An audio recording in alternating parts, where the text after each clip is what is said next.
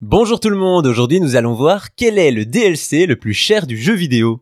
Depuis quelques années maintenant, les contenus additionnels, les fameux DLC, font partie des nouvelles tendances de l'industrie du gaming.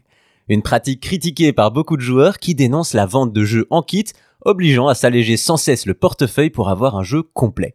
Cependant, les DLC n'ont pas que du mauvais et peuvent aussi augmenter la durée de vie d'un jeu pour un juste prix, voire un prix titanesque comme le DLC le plus cher de l'histoire, accessible pour à peine 26 000 euros. Pour retrouver ce DLC, c'est sur le jeu Star Citizen qu'il faut se pencher. Ce MMO de simulation spatiale fait beaucoup parler de lui car, même s'il est jouable depuis 2014, le jeu est officiellement toujours en version alpha et donc encore en développement. Un autre élément important de Star Citizen est son modèle économique basé sur le financement participatif. Dans le but de rester indépendant, le financement du jeu se fait via l'achat de vaisseaux. Ainsi, au-delà d'un accès libre et définitif au jeu pour un montant minimal de 49 euros, le jeu propose des vaisseaux pour des prix allant de quelques dizaines d'euros pour les plus petits à plus de 1000 euros pour les plus gros.